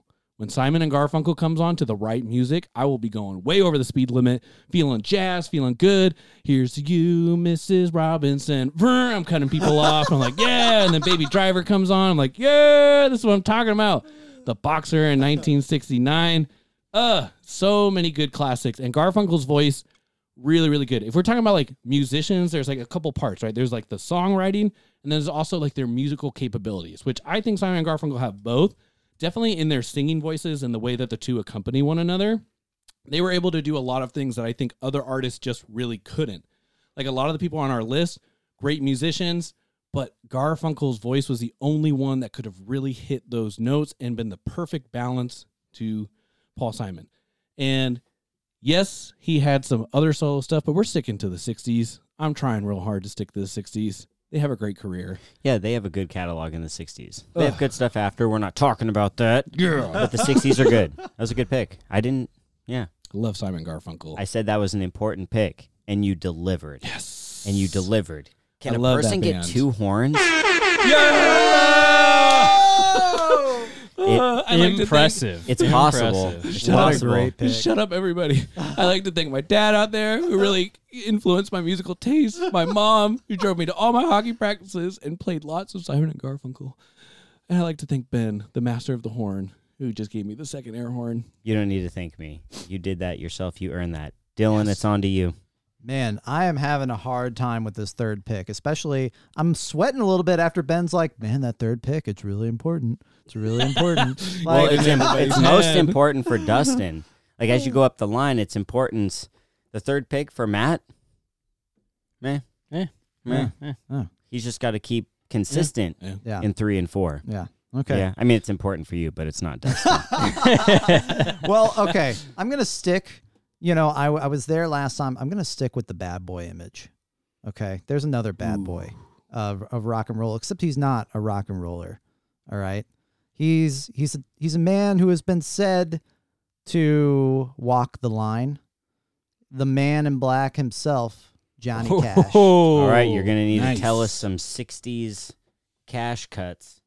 Okay. So let's start out with a little bit about him. All right. He was born to poor cotton farmers in Kingsland, Arkansas. He rose to fame in the burgeoning rockabilly scene in Memphis, Tennessee after four years in the Air Force. Um, his his fame, while he was playing in the 50s, uh, his biggest albums were actually in the late 60s. And let me let me tell you a little about him. It was when he was playing uh, in the 60s, he played a series of free live concerts at prisons. Okay. And so this is kind of also where that outlaw image comes from because he would play at these prisons. So people were like, "Oh, Johnny Cash, he's an outlaw." When he, he I mean, he wasn't. He wasn't really, but I mean, he he lived that rock and roll lifestyle for sure, but not truly an outlaw. But that's where he got his uh, kind of, I guess, image from. Um, so these performances led to a pair of highly, highly successful live albums. Johnny Cash at Folsom Prison, 1968, and Johnny Cash at San, Quentin in 1969. Both live albums reached number one on Billboard Country Album Music, and the latter crossed over to reach the top of the Billboard Pop chart. Um, in 1969, Cash became an international hit when he eclipsed even the Beatles by selling 6.5 million albums. Right. So was he big in the you know, was he playing in the 50s? Yeah. Was he playing in the early 60s? Yeah, he was. But like his success came in the late 1960s and it came big time. So let's name a couple of his songs. All right. So from Folsom Prison, we've got Folsom Prison Blues. Okay. We've got Cocaine Blues. And from uh, San Quentin, possibly one of his most famous songs, I Walk the Line. Um, and a boy named Sue. Uh, also, there will be Peace in the Valley, huge. Um, and yeah, so Johnny Wow. Cash, bad boy, Solid. rock the and man in black. the man in black who is a rock and roller without being a rock and roller. There What he year? is. What year did the walk in the walk the line? Bum, bum, As bum, a- bum, Stumbling. bum, bum, Uh, as a song, As a song. it was written and recorded in 56, but it wasn't popularized till he really played this live album. And that cast him as a musician into the limelight. what year did the album come out? 1969. That's that's kind of like actually speaking like Matt mentioned earlier, like Macklemore, because I remember when he hit the scene and that one song. God, I can't remember the song name, but it was out much earlier on EPs, but it hadn't really been released yeah, nationally. it didn't get played on the radio. Yeah. exactly. So it's kind of like funny because the rest of the nation was like, "This is a brand new song," while Seattleites were like, "Oh, that's Uh. been around for a little while." But yeah, I could see what you mean. There's a lot of those weird like musicians have their songs in either like EPs or mixtapes nowadays. And then they'll release them on their first LP, their first album, and that Oh, like, yeah. catapults them. Like Yeah. I- I've got like I don't know, I don't tons and tons of songs I've written for the past 10 years, but like if I released some of those from 10 years ago today, that would definitely be a song in my opinion from the 2020s, not from the 2010s just because I wasn't performing it then, you know? Also, this isn't time bound, but if you want like a good cry with a song, listen to "Hurt," the cover of "Hurt" Oh, by Johnny Cash. That that's gonna give Mm. the waterworks right there. Do not listen to that song and make a judgment about this decade because that is 1960s. super far removed. It is Yeah, mutually this is exclusive. unrelated to the '60s. Keep but us if- to the rules. But but based off the artist, that will give you that's the waterworks. It's such a good cover song. because he's an old man when he does it. Yeah, Yeah. so that song is based off decades of life experience. So again, dude, if you get on the social medias and post who you thought won, do not keep that song in your mm-hmm. mind because No, how no, he no, no, no. feels 40, 50 years after the fact is relevant. Stick to the decades. Also, Stick to F- the bad F you, boy Nine image. Inch Nails. yeah. Yeah. Yeah. Yeah, but Johnny Cash, Still huge in the solid, 60s. solid third round pick. Solid, solid third round pick, which means it's coming to me What you for got? the third pick. Third pick in the third round, three three significance. Well, I'm not going to three. I'm taking one plus four. The four seasons, baby. Ooh. Frankie Whoa. Valli. Frankie Valli. They weren't known as Frankie Valli in the Four Seasons until 1970, but Frankie Valli was the lead through the 60s. And these guys defined the 60s because all of their hits came bef- between 60 and 70. That's, that's what The they're trademarked on. They are kingpins. You've heard all their songs, Sherry. Big girls don't cry. Yeah. Oh, yeah. Come on now. December 1963. That's, that's, that's Walk favorite. like a man. Encore. Let's hang on. Can't Oh, take my what a eyes off you. Yep. Oh, what a night. Iconic. Late Dun, dun, dun. December back in 63. And that's the song. December 63. 63, yep. Yep. Grease. The Four Seasons literally define the decade. Them, the Beach Boys. I guess I'm just taking, you know, the American, America. the, Amer- the American big hit. British invasion. Fuck you. Yeah, exactly. Fuck you, the British. We're keeping it American. These colors don't run. Uh, They don't run in the music industry either. Also, this is just an excuse. I'm really trying to pump up Cosmic Wizard King so I can hear more of that singing with the slightly like No, it's Give it just, to. Hollywood. Give it to us. it's just like nasally. it's just like the horn. When you ask for it, you do not receive. no. Got to catch him on a good note. Yeah. yeah. the Four Seasons are called Four Seasons because there are four members. They are Frankie Valli, Nick Massi, Bob Guido, and Nick Massi. Nick Massi was actually released after he owed a substantial amount of debt and then was replaced by Joe Long. And Frankie Valli actually took that debt on and s- literally saved his life. You can learn about that in Jersey Boys, which is a popular musical and Clint Eastwood produced movie. Wait, so what? But we're the, what- sticking to the 60s. The story's in the 60s, but it came out after. I don't know. I'm falling. uh, Like, where's the line here? Where's the line? Watch the movie, but don't make a decision on my team based on the movie. the one guy's name's ac- his last name's actually Guido. Yeah. Uh, G A U D Guadi Guadio Guadio. Guid G A U D I O Gu- Guadio. Guai Yeah. Guido. I don't know. I don't know. I don't Yeah. have a pronunciation thing, but sorry if I. I'm not trying to offend anyone. My bad. Wadeo? I, I, that's why I was clarifying. I was like, is it is it actually what it is? His name is Bob Gade Guido. Guido. Oh, let's not spend too much time on this. Yeah. Sorry, y'all. Anyways, third pick, third round, the Four Seasons. snaps Solid. for snaps for Ben. Yeah, I got snaps. You know what that means? I give myself the damn horn. Ben's horn. Dylan snaps. Matty Ice's uh, singing. What do you got, Matty Ice? All right. Well, I'm gonna go with He my says third round nothing. pick. I'm gonna go with uh, a little Marvin Gaye. Oh! Marvin Gaye in the '60s. Yep. There's some songs. You better suggest. You Yeah, better tell me say just it I will. those I'll, I'll '60s toss out some titles to to really. What's going on sell does you not here. count, though. That's later. I know. I'm. Uh huh. All right. I know that. Better I be careful hey, here. I know. Let's get on is not in the '60s, but I'm talking about the bangers of bangers from Marvin Gaye. Marvin Gaye are in the '60s. We're talking about "You're All I Need to Get By." You're all I need to get by. Yeah, that song is covered later on by Method Man. Yep. Yeah, that's in the '60s. That's later though. That's later Method though. Man later. Yep. Don't think about Method Man. All right. I'm talking la, about. la la la la. My hands are over my ears. Method Man, no. All right, I'm talking about. I heard it through the grapevine, 1968. Yep. I heard it through the Classic. grapevine. Classic. Not Also, much um, you have you heard this little number? Ain't no mountain high enough. 1967. Damn. Then high enough. Okay. Right. That's pretty good. So that's all I got from Marvin Gaye. I, again, I know his career spans 60s, 70s, and a little bit into the 80s because he dies in the 80s. But talking about the hits of the hits, Hold up. Did you include the 1960s. the duet? Yeah, you did. Yes. Ain't no. Yeah. Ain't yeah, no you mountain got it. high enough with Tammy Terrell. Yep. I oh yeah, I got it. I just oh, wanted I to make got sure. it. all right, that's the top of the top. All right. Everybody goes to Let's Get It On, but ain't no mountain high enough. I mean, has anybody seen uh, Remember the Titans? I would rather Yes. let's get Okay. it on. I would rather what's going on. Yeah. That one's What's the going on? that one's that one's so good. Anti-Vietnam on? and Yeah. I uh, don't know. What's Heard it through a going grapevine. Ain't no mountain Uh, high what's enough. going on? You're Yeah. all I need to get by. Marvin Gaye also wrote a lot of songs too, and he defined the Motown song in a lot of Exactly. or sound in a lot of Exactly. ways. Whoa, whoa, whoa, whoa, whoa. shots fired. Hold up. Nope. Facts dictate otherwise. The Supremes were the biggest entity out of Motown. Period. Facts. Them facts. Look 'em. You have the computer and you're looking around all confused. Look that shit up.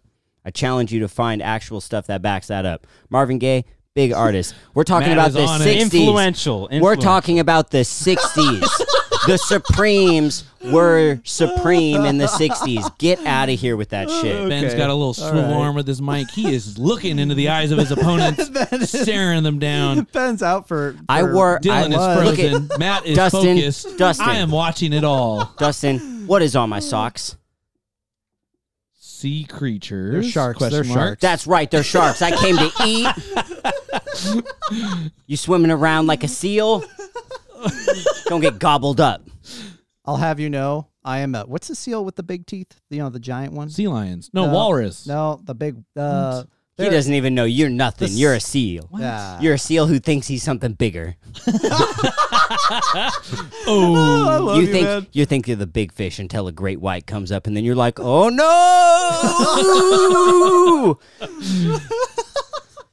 You're killing me. There's tangents going on in my head. I'm Yeah. like, did anyone else get frozen by planet Earth when that great white pops out of the water by like 10 Oh my feet? God. I will Yes. never swim again. yes. Well, I don't swim in the um, ocean You want to as see it that? is. Go So to the tip of hmm. South Africa. Check it out.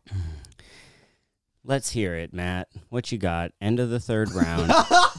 That's all I got. That was Marvin Gaye. Yeah. Oh, that's Oh, all yeah, got. that's I right. like, you I did like that. Mar- hey, those are some good songs. Ain't no mountain high That's or what low. I'm saying, That's yeah. a pretty good No, song. no, that's a great pick. Marvin Gaye is incredibly influential. When you're- it- Again, there's we could do an entire draft on Motown, really, honestly. But yes. when you're talking about longevity, you think about 60s. Longevity goes no, past the 60s. we are not Don't think talking about, that. longevity. We are talking about the The 60s. 60s. This is 60s. We're not talking about longevity. Do not let Matt talk to you about Thank you, longevity. Cosmo. We're talking about the decade. Anyway, Marvin Anyways, Gaye, done. Anyway, done. see, you know what? I wanted to give you the horn, but that's a fourth round pick because he's so limited to the 60s, and we're not talking about longevity. so with that, we're done. It's, ugh, I'm storming in. we got we got I to relax chill. bit, Yeah. I need to chill. Get into the lounge. Take a breather. Mm. All right, I think I'm good. Mm. Dylan, oh, don't do that creepy ass voice. Keep it, Do it. keep it chill. Um, He's like, I don't know, chill outside Chill of that and voice. sexy. That's your voice. All right, go Uh, for it. I just want to say the uh, you know series of connections between Marvin Gaye and Sharks. Not that not that many like divides right there. That's it, they're pretty close when you break it down. Yep. So uh, anyway, I've got a deep dive. Who do you think the two largest figures in early rock and roll are? Like early rock and roll. Who I'm gonna say, hold up. Are we are we guessing? Is this You're guesses? guessing. Everyone gets a guess. Okay, well, we don't have whiteboards, so this is poor style. Anyway, Anyways, well, can I go first? Yeah. Well, I shouldn't go first because I know the two. Matt, can you, you should can you go. restate this question? The two largest figures of early rock and roll. Largest figures, early rock and, roll. And this roll. is debatable, by the way. I will sing songs by the artist Johnny B. Goode and Burning Love. Those are my two artists. Mm. Mm. If you know them, you know them. Mm. I'll tell you third. Okay. so that means I can't pick them, right? Uh, there you No, yeah, no, you're guessing. You're if you want to pick those, you can. We can dive. I mean, yeah, I would still take Chuck Berry, obviously. Mhm. That was what I was gonna say. that's Johnny B. Goode. Yeah.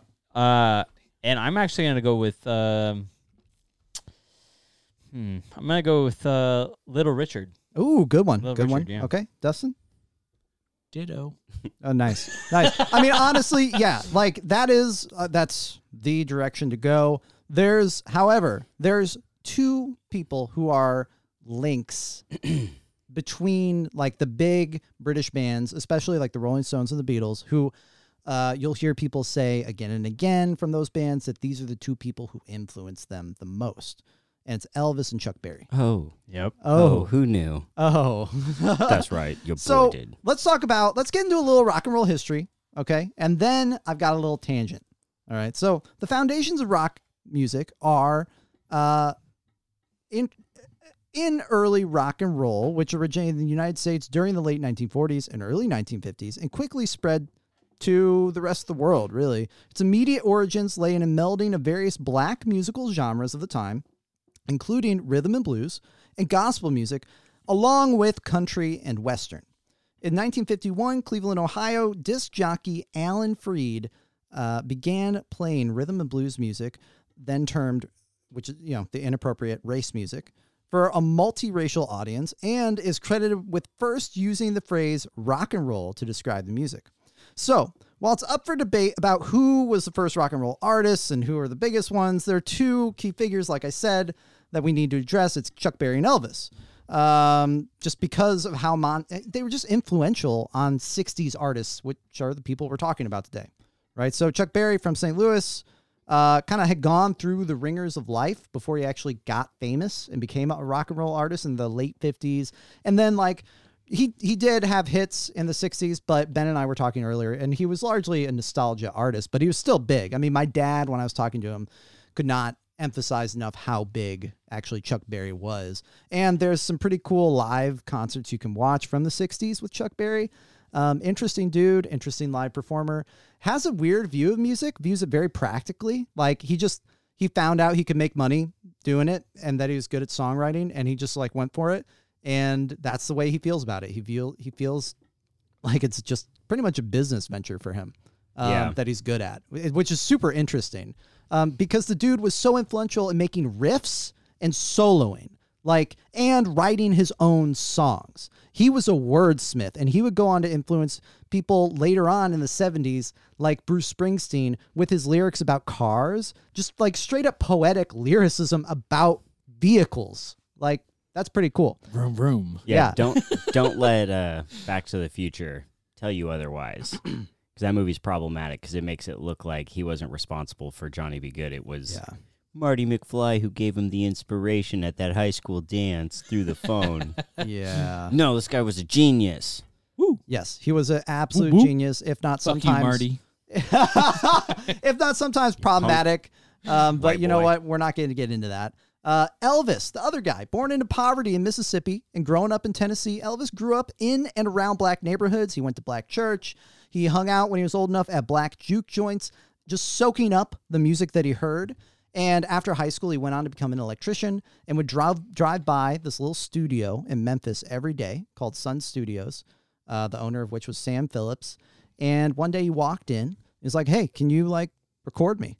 And uh, the guy was like, "Yeah, let me put some people together." He got some folks, and they jammed, and they did a couple of sessions, and finally, uh, you know, Elvis picks up his guitar and he starts jamming out this song by Arthur Crudup, uh, an old Delta blues musician who's also called the grandfather of rock and roll. Um, it's called "That's All Right, Mama." And man, this is a banger. We need to listen to it later because it is so wild.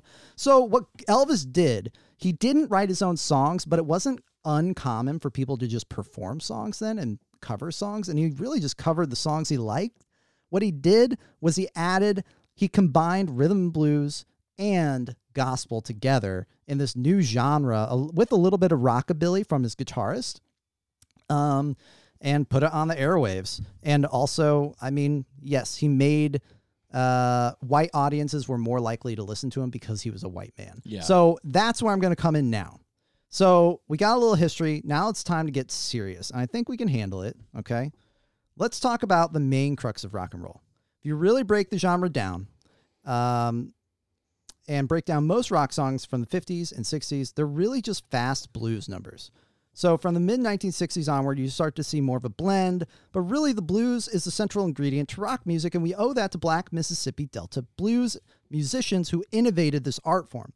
People like Robert Johnson, Muddy Waters, Son House, Charlie Patton, Arthur Crudup, who I already mentioned, Leadbelly, Bukka White, R.L. Burnside, and the list goes on. R.L. Burnside, by the way, one of my favorites.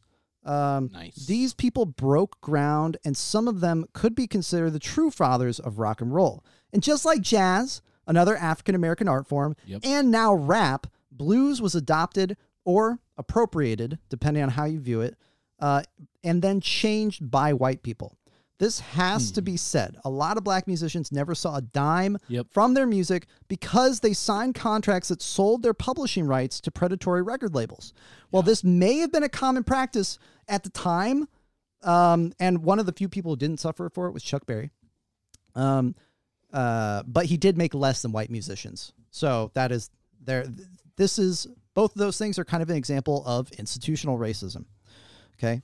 Uh, it's about these record labels preying upon the most marginalized among us, right? While white people may have suffered for it too, if you're black, you're going to have it worse uh, Mm-hmm. just because of the system we're in. So those labels and the appropriation of black music, even if done innocently enough by a guy like Elvis, who really just played the music he enjoyed and grew up with, there's symptoms of white supremacy and institutional racism. Yeah. This has to be addressed, and that music has to be properly attributed to the groundbreaking songwriters who were geniuses. I mean, if you write a song, that is something special. Like I cannot emphasize that to you enough.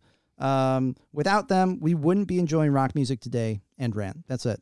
Yeah, definitely good points, Dylan. I love it. Yeah, definitely important to talk about. And that part about the recording artist that you mentioned that made me think about this one interesting thing that I saw about how many like artists, really talented black artists, got pretty much effed over by recording studios and producers and all that kind of stuff. Is that uh, Muhammad Ali, Malcolm X, and Sam Cooke all knew each other and were friends and were trying to revolutionize like the music industry. Sam Cooke was an entrepreneur who was really trying to shift some of the power over to the artist and change the way that music was recorded and money flowed in that industry. And if his life didn't end too short, I really wonder what would have happened. Wow. Yeah. Yeah. Great. I, I loved chilling with Dylan. Good job, Dylan. Thanks, y'all. Regina King did a movie about that. Oh, really? Yeah, Yeah, it's on One Night in Max. Miami. Mm, I just saw a documentary. Is There's it, it's four like of a- them. There's it's those three and then a fourth person. Well, it's it's Muhammad Ali, it's uh, Sam Cooke, Malcolm X, Malcolm X, Sam Cooke, and Jim Brown. Jim Brown. Hmm. Okay, Yeah. Yeah. Which Sam Cooke's A Change is going to Come was actually influenced by Dylan's earlier pick with Blowing in the Wind by Bob Dylan, who said, wait a minute, a white artist is saying this shit? Damn, I need to get a little bit more political and fiery with my Wow. lyrics. Yeah. Wow. nice. Just You're- another you're instance welcome. about how Bob Dylan was influential. You're welcome. dude, stick to the '60s. That wasn't the 60s. Don't hype him up. Don't make me take a horn away. There's no button for that. I can't do it. Let's go to the fourth round. Round four. Uh, gosh. Matt was like, "I'm trying to wait." Right? I know. There there are so many different options to choose in the fourth round. This is a tough one, but I'm gonna go with. Uh, I guess it, it's a really good fourth round pick, honestly. If I, if you ask me, I mean I'm picking it, of course. But If you ask me, If this you is ask a me- great pick. but I mean Yeah, I'm, see? talk, I'm talking about see? Talking about the Godfather of Soul. I'm talking about James Brown Yes. in the fourth round. Good pick, my man. All right, obviously his career spans multiple decades. All right, he, I mean, you got some heat coming out later on in his life, especially when you talk about like the 1980s, like living in America, and whatnot. But I'm talking about just in the 1960s. James Brown still considered the Godfather. So you talk about, I got a feeling. All right, you talk about cold sweat. Papa's got a brand new bag, 1965. All right, it's a man's world. I mean, that song is timeless, timeless, timeless, timeless. 1966. Uh, and say it loud. I'm black and I'm proud. 1968. There are so many bangers by James Brown, and you all know his distinctive style. You're talking about musicians that stick in your brain. James Brown is one of them. He is the one of the ultimate showmen. We talked about Mick Jagger. James Brown, homeboy wore a cape. Yeah. You're talking about how many musicians could get away with that Dude. wearing a cape on stage. Mhm. And he was a the- perfectionist too. Absolutely. All right. James Brown was an innovator. All right. He did what he wanted to do and he said it there and then. And he was, again, the godfather of soul. And most, the majority, the bulk of his work happens in the 1960s as the, the titles of the songs I just listed off there. So I think that's pretty damn good value pick. And this is the fourth round, James Brown, the godfather of soul. That's a Well, if I do pick. say so myself. I do say so myself. I'm the best. There you go. Good pick.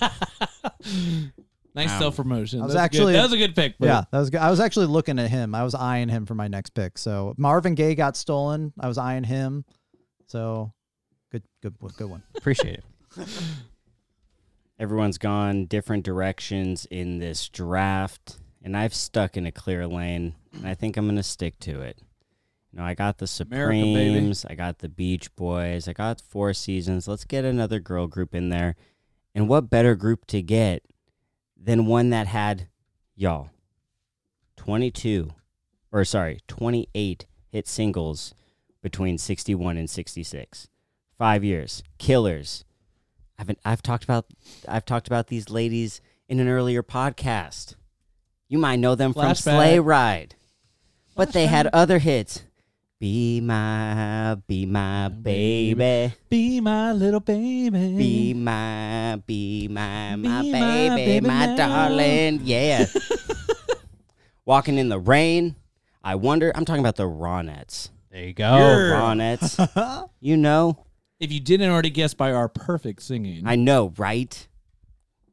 We're basically we're almost as good as them. we paused for applause, but we forgot. We That's- can't hear you virtually through your podcast app, but we know you're clapping at our beautiful voices. Heat. Yeah, for those of you who haven't processed, you've seen that meme with the white lady who's looking up into space and all the math and stuff is all Yes, around her I head. love that. If you're sitting back listening to the podcast and you're like, "Wait a minute. So does that mean he's got the Supremes and the Ronettes, number 1 and number 2 in terms of 60s dynamic female groups? What? Who helped break the industry for people of color? What? Yeah, that's right. They're on the same team. These guys were all so focused on rock that they missed the sound of the 60s. These were a part of the sound of the 60s, baby, the Ronettes. you pleaded your case early. No, I'm just telling you. I'm, I, I was shocked. I don't know. Hey, I was actually, I was thinking like, okay, Ronettes have to go to Matt because he doesn't have any ladies on his team, and he needs that sound to get into like the poppy realm. And then he didn't do it, and I was like, He didn't oh, no. do it. And then I thought, and then I thought, oh my god, oh my god. According to him, it seems pretty good. I mean, According to according him. to me, yeah, I I do declare. According, Well, I do declare. but we all have declarations. Solid pick. Solid Yes. the Ronettes. Yeah, that's a good pick. Yep. Okay. Self pat on the back nice. there. Woo Good woo. one. That was good. Uh, I gave you snaps, although I, I don't think you could uh, hear it, but that's okay. So you got the Ronettes, right? Yeah, yeah. Okay. I'm just I'm just making sure. So you know what? You're right, Ben. You're right. There's not enough like there's a lot of dudes hanging out in these picks. Representation. So- y'all, go. I'm going with a lady. oh, here we go. All right. Um, you might recognize her uh, at, by the name of Janis Joplin. Nice. That was Okay. gonna be my honorable mention. She is, I Nice. think she deserves more than an honorable mention, and Yep, here's yep. why. So in 1967, Joplin rose to fame following an appearance at Monterey Pop Festival, which, uh, if you don't know, it was huge at the time, where she was the lead singer of the then little known San Francisco psychedelic band because San Francisco was the psychedelic scene. And That was- yeah, baby. That was like then. the ground central for It was. psychedelic rock. Yep, like Woo the. Grateful Dead, for example. But again, like some of those groups were really underground at the time, which is why I haven't named the Grateful Dead. Um, but so she was part of the band Big Brother and the Holding Company. After releasing two albums with the band, she left and continued on as a solo artist with her own backing groups. She appeared at the Woodstock Festival and the Festival Express Train Tour. Five singles by Joplin reached the Billboard Hot 100, including a cover of the Kris Kristofferson song "Me and Bobby McGee," which reached number one in March. Uh, well, that's March 1970. I'm reading off that- that- Wikipedia that- here. Yeah, I was about to say and that, I- that was 1971. Leave, hold on. Let's cut and that off. no, Let's- and hold on, stop. We need to be. I and I want to point this out about my picks. I've been very careful not to even mention the Billboard Hot 100 because I've mentioned it in another like previous installment of the podcast. But in the 60s and 70s, you cannot go off of the Billboard Hot 100 in terms of like recognizing a song's quality because that was used as an avenue to help record companies and record stores move records that weren't moving. Instead, you need to go by mm. plays on the radio, like geographically throughout the states and globally, and total record sales. Because a lot of the stuff that the Billboard Hot 100 placed, which is why you have a lot of one hit wonders all through, especially in those two decades, is because they're trying to promote albums that aren't selling. Of course, the Supremes and like those big groups, you know, Jimi Hendrix in the late 60s, Yeah. and Mhm. you know the they were gonna make the chart, but at other times, like it's don't let the Billboard Hot 100 early on like sway a lot of your stuff. Yeah, Dylan, just take it a different route. I'll back yours yours up as in Janis Joplin does deserve on to be the, be on the list. Very distinct style, that very voice, popular. that voice. yes, that voice definitely. Yeah, just don't mention Yeah. the Billboard. No, thank you for the history lesson. I actually didn't realize that about the Billboard Hot 100. So I'll thank give you, a book about it. Thank you. I'll read that. Uh, but yeah, no, her voice is very distinct. Um, her name recognition, huge, uh, powerful voice. Um, one thing my mom always said, and this bothered me. My mom was always like, "Man, she's ugly, but she has a great voice." I hate when people say shit like Yes. that. I just want to say, if you are at home saying that, shut the fuck up. Like, do not say that. Yeah. She had a great voice. Period. now, correct me if I'm wrong. Was she in Jefferson Airplane? Uh, I don't think she was. I think For some reason, in my back of my head, I always think like, oh yeah, Janis Joplin, Jefferson Airplane. I always think that too. It's Yeah. like stuck. I don't in know my- why that those two things like combine, but they just do.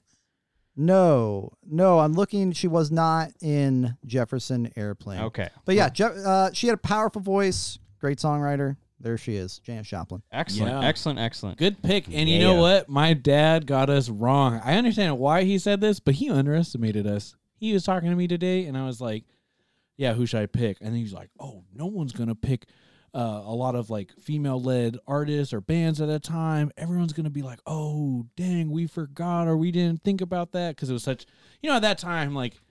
There wasn't as many female artists who were really breaking through at that point. He got it wrong. Good job, gentlemen. We did pick a good amount of female-led musicians, bands. But let's also, not. Yep. we, we've Dylan, he's talking to both of us. I thought he was just talking to you about Wow. John, Janis Joplin. Nope. but He Nope. looked at me too. Oh my god. That's right. But And let's I not gotta pat read you gotta read on the the back. Franklin. Yeah. Also- also, uh, shut up, Dong City. hey, We're having a moment here. I was gonna We're having a say, moment. I was gonna say Oh. that we've done a good job of not just picking sh- like a bunch of white guys too. Yes. Yeah. There you go. Well, Wait, I was about to yell, "You chauvinist!" But you're good. Yeah. Uh, You're good. yo. You're good. also, just side note, Janis Joplin died at the age of 27. Yep. Same as Oh. Jimi. So Bummer. same as Jimi. She like it's at 27 Club, man. When as I Kurt. said- Amy Winehouse too? Oh, didn't She did also too. Kurt Jim Morrison, right? Raising Jim Jim Morrison. Jim Morrison, Kurt Cobain. There's something like about that age and like the rock and roll lifestyle that is not. Well, there's like a weird phenomenon. Not only 27, but also like the year 1980. A lot of like famous Oh. musicians die in 1980. When you're talking wow. about um, the drummer from Led Zeppelin, uh, Oh, John Bonham. John Bon- John yeah. Bonham dies. John Lennon dies. Uh, there's like several people who die in like 1980 as well. crazy Symmetry, like Can you age imagine and years, the and all that vacuum that, Led Zeppelin and and like John Lennon must have left in pop music. This is a Yeah. tangent, but I never thought about it like that before. Okay, before my pick, I want to knock on wood, not because of the 1980 thing, but I'm turning 27 soon. Matt, you better knock on wood too. Hey, I You already, got- tu- I, y'all tur- I aren't already famous turned and you're not 27. rock But you're stars. still in your 27th But year. you're not rock stars. You're Thank you, good. Ben. I'm just You're an good. You'll be fine. I'm your average friendly Now, neighborhood. social podcast- My now if we- mediocrity has saved me. Well, no, because if we blow up in the next year, then we need to I have you on lockdown. I know. It's But true. I'm right only now you're I'm good. only two days into it. I'm only two days into it. I know. Wow, gonna- happy I- birthday! Oh, yeah, appreciate dude, it. Happy Thank you. late birthday. Damn, we're shitty friends. What's Yeah, we are. Isn't there a Paul McCartney song that's a happy birthday? No, that's a that's his Christmas song. Uh, there's a Beatles song that's Happy like, Happy Birthday. Have a wonderful birthday time. No. No, No, that's that's Christmas. Christmas. That's- I know. That's why Ladies and gentlemen, he's making his own. No, he knows he was making his own version. I do this all the time. I like it. Joke went over my head. Yeah. Vroom. It's all good. It's like the saltine crackers. I know y'all were so confused, and I was like, "Come on, work with me here. Work with me. Yeah. Crackers are made of things." That was a slow burn. That was a very slow burn. that was good. Okay, so I'm gonna go. This is perfect for my fourth round pick because I feel like I can take it here. I deserve. I think they deserve to be in the conversation. I wouldn't have picked them earlier because sometimes they can fly under the radar, a little bit more obscure for this era, but super influential. So out of the British invasion, there are usually four bands that are included in that. We already got the Beatles and the Rolling Stones. There's the Who included in that as well, which mm-hmm. they're a little bit more mainstream. They even played at a Super Bowl And Oh wow. and the Kinks. The Oh, Kinks yeah. are in this category, and they're a really interesting band for numerous reasons. One, they are way more British than the other British bands in a way because they had some fighting amongst the group, and there was a period of time that they actually got banned temporarily from touring in the U.S. And in my humble opinion, that's kind of what kept their songs distinctly British. And usually that's something that kind of bugs me because there's so many Anglophiles around who are just like in love with everything British. But I do think they have a really unique lyri- lyrical style. They, they have slang words that took me a while to figure out. But they're also known for extremely witty observational lyrics. Um, in 69, uh, they have an album that comes out called Arthur, which, in my opinion, is about from the Victorian era up to post World War II. They have a lot of thematic albums, which is really, really cool. So they have songs like Mr. Churchill says on that album, all about um, the Nazis bombing Britain, right? Battle of Britain, early World War II. Um, they have stuff about post-war poverty. They have a lot of hard-hitting lyrics. They have stuff about the intense nationalism of World War One. They're a huge, really famous band. They also have those famous songs that you might recognize a little bit more. Like, let me take a deep breath. You really got me. Bum, bum, bum, bum, bum. Bum, bum, bum, bum, bum. Mm, you really got me now. You got me so I don't know what I'm doing. And then they have All Day and All the Night. They have a little bit more of that gritty style in the beginning. And then they have the really, really cool lyrical style. They have a whole album based on education. What, what teachers am I talking to What- you? what? Yes, Schoolboys in Disgrace. And it's hilarious. It's fantastic. So that's my last pick. And that one also goes out to you, Dad. Because once again, you played so much Kinks when I was growing up. And that will get you so much cred with the uncles in my fam. Because you mentioned the Who, they're like, yeah, yeah, yeah. You mentioned the Stones, yeah, yeah, yeah. The Beatles. You mentioned the Kinks. My uncle Mike will hug you so hard. He'll be like, wow, The Kinks you are great. knew that? Yes, thank you, Dylan. They are a great band. One of my first songs I learned in college uh, was a Kinks song. I, I love the Kinks. They're they're so experimental too. Yes. Um, even more so than the Beatles in some ways, I would say. Like the Mm-hmm. Beatles were cool because they innovated like like they they're responsible for perhaps the most punk or the first punk rock song or the first metal song, Helter Skelter. But the Kinks, they went a lot of weird directions that were Yes. awesome. Well, it's, it's you can see a, a clear like lineage. You go like the Kinks, the Sex Pistols, like Oasis. Like you see that like Mm-hmm. all within the family tree, like British rock that's more like punk based. yeah. Yes, definitely. Ray Davies and Dave Davies, great duo, brothers. They don't like each other though, so kind of weird. But yep, that's the best. I mean, hey, that's pretty common. I mean, let's look at Noel and Liam Oh, Gallagher. brothers. Like get- brothers never get along. thank God I only have one sister. We're cool. Focus on the music. Focus. 1960s. 1960s. All right. All right, that's going to do it. Now it's time to make our case in based on the reverse order. Matt, myself, Dylan, Dustin. That's the order. Matt, I'm queuing you up. All right. So to recap my team to start off, I have Jimi Hendrix, one of the most iconic guitarists, vocalists, musicians of all time, a king amongst kings in the 1960s. All right. So Jimi Hendrix, round one. Round two. All right. Round two. I went with Vietnam rock that defines the 1960s. And when you think of that, what pops in your brain? CCR, Creedence Clearwater Revival. All right, talk about John Fogerty leaving that band. You know, Fortunate Son. You know a bunch of their other songs, right? That's synonymous with the late '60s. And while yeah, they got a little bit in the 1970s, a bunch of it happens between '68 and 1970, right in that sweet spot. I go on. 70.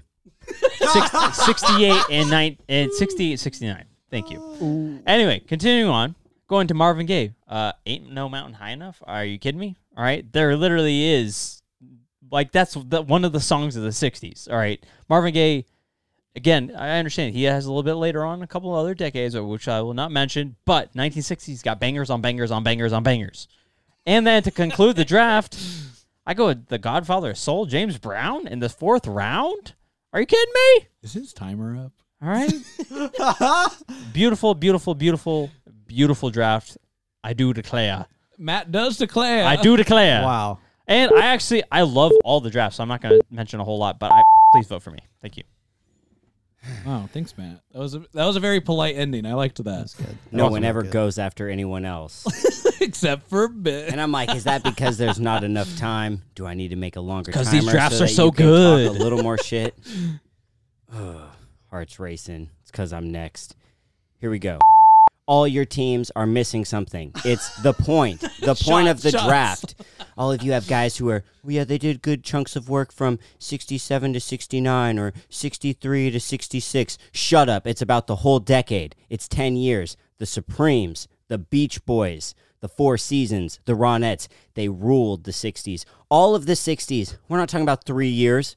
We're not even talking about five years. We're talking about all nine years in the decade. Not 70. Matt, we don't include that shit. Get that out of here. I'm not going to tell you a lot about them because I already told you about them when I picked them. I'm going to tell you songs to look up so that I can validate that these are the best from that decade. All right? Supremes, back in my arms again. Stop in the name of love. My world is empty without you. I hear a symphony. Keep me hanging on. That's one of my personal fra- favorites. Stoned Love, Love Child. Someday we'll be together. Let's go to the Beach Boys. I get around, round, get around, I get around. I get around, get around. Wouldn't it be nice? California Girl, Barbara Ann, Surfing USA, Good Vibrations. How about the Four Seasons? Sherry, Big Girls Don't Cry, Walk Like a Man, Let's Hang On, Don't Take My Eyes Off You, Grease, December 63, The Ronettes, Be My Baby. Come on. That. I can't talk about longevity. Sampled a lot. Oh no, Walking in the Rain. I wonder. Beepity beep. Wow. Uh, Mic drop. nice, nice. Can you? uh Shh, don't tell me how to do my damn job. I agree with Ben on a lot of points. I, I also want to push back just a little bit Yes. and say that the 60s were a time of huge, like, tr- I don't know what the uh, convergence of different genres, different mentalities. People were coming of age. People were going through their own journeys. There was the Vietnam War. People were uh, like going and uh, I don't know, doing a lot of drugs and shit. Um, there was just like this mentality that shifted in the 1960s, which leads to a lot of different things happening throughout the 1960s, not just in one period or another. And yeah, you have some artists who Remember to talk about your team. Yeah, what about your team? Shit. No, shut the fuck up, y'all. So he wants to ramble on about those things. Let him ramble. Anyway, I just want to say I got Bob Dylan. All right. This dude was an icon. Not only did he do folk, he did rock. I got Rolling Stones. Keith Richards supposedly came up with Ain't Got No Satisfaction riff in a dream, had to go search that song out on a fuzz pedal. That's iconic for rock music. Johnny Cash, the outlaw of rock, played in prisons for free for those guys. That's huge. In the 60s? In the 60s, yes. And Janis Joplin, that iconic voice in the late 60s, so powerful. All right. So, yo, that's my team. And while they hit at different times, that's okay. That's all right because they're still part of that 60s influence that we think of when we think of the 1960s. Wow, I'm really impressed that you wrapped. He got he got he got everything in in that that time frame. I was there. like, he's never gonna get to his team here. and I was like, get, get I to it. liked, I liked the ramp, but I was like, okay. Thanks bud. for stopping me because I would have gone. Yeah, you're going on it. for the assist. abstract meta level. Okay, I had the first round pick with the Beatles, of course, iconic. Come on, there's so many songs that you play, and it's like, oh yeah, that song, that's such a hit. So many people still recognize it. Hey Jude, Strawberry Fields Forever, Octopus's Garden. Come on, they can just keep going and going and going. Their album art, their stage performances, you know, their uh, going against segregation, their politicization as the 60s go on. Oh, so good. Uh, lots of influences on the rest of music. So that's my first British invasion band. My fourth round pick is another British invasion band, but one that if you have not heard of, boom, it will redefine the British invasion to you. You will never believe that. Wait a minute. There was a whole nother side of music during this decade that influenced so many people, great writers, shaboom, shaboom. Don't think that you can just get the Beatles and be done with the British invasion. Get out of here. I also had Aretha Franklin. Come on, Queen of Soul. You remember those hits that I mentioned during the 60s? Some of her biggest stuff. All of my favorites, pretty much. Chain of Fools, Respect. Come on. You make me feel like a natural woman. Yes. Ugh, get in the feels listening to those songs. And then Simon and Garfunkel. Oh, come on. You're talking about folk during this time. A good time for folk. You got you have Dylan, of course. You Folk, have Dylan. yeah. Fuck yeah, buddy. You got Simon Garfunkel. Those beautiful voices sounding angelic, carrying me to another place in time, singing about shit like rosemary, sage, and thyme in a good Oh, way. yeah. What? we had an, we had a seventh grade student for for Halloween. She was dressed like I can't even explain the getup, but she was dressed in those three herbs, Mhm. yes. and she was like, "Do you know what I am?" And I was like, "What?" And she's like, "I'm an album." yes. And I was like, "What?" I was like, so just like, and she told me, and I was like, "Ah." this is my favorite. So student impressive. now. She's so hella smart. Impressive. She's a big picture. Oh, sorry. No, no, no. She was at Madison Middle School. Now she's at the high school. She's at Dang. West Seattle High. She sounds No. awesome. yeah. Well, I think it's time for us to listen to some music and make some decisions. Yeah. Yeah, I guess we, so. We need to pick a winner in this B. We need to pick a winner. All right, y'all. It's time to vote. You know the deal. We're going to do three, two, one. Side note, in upcoming podcasts, this might change because I personally hate the point. And since I'm the one at the wheel, I'm going to change the way that works. I feel like we should have almost like survivor style where we write our shit down And then hold and then up. we reveal Yeah. because sometimes the pointing is too much pre it's like oh i gotta decide because there's been some drafts where i pick for someone and then Yeah. after i'm like oh man i could justify for someone else a little easier so Secret Cha- ballot. Secret cha- ballot. yeah. change up coming soon but for this time we're gonna do a three two one countdown point to the person who you thought won let me move the cup from in front of me so that i don't knock it over i put it literally next to the coat to the coaster It's adjacent. Yeah. It's All right. okay. Here we go. Three, two, one. Bow. Point. Dylan Wow. getting Oh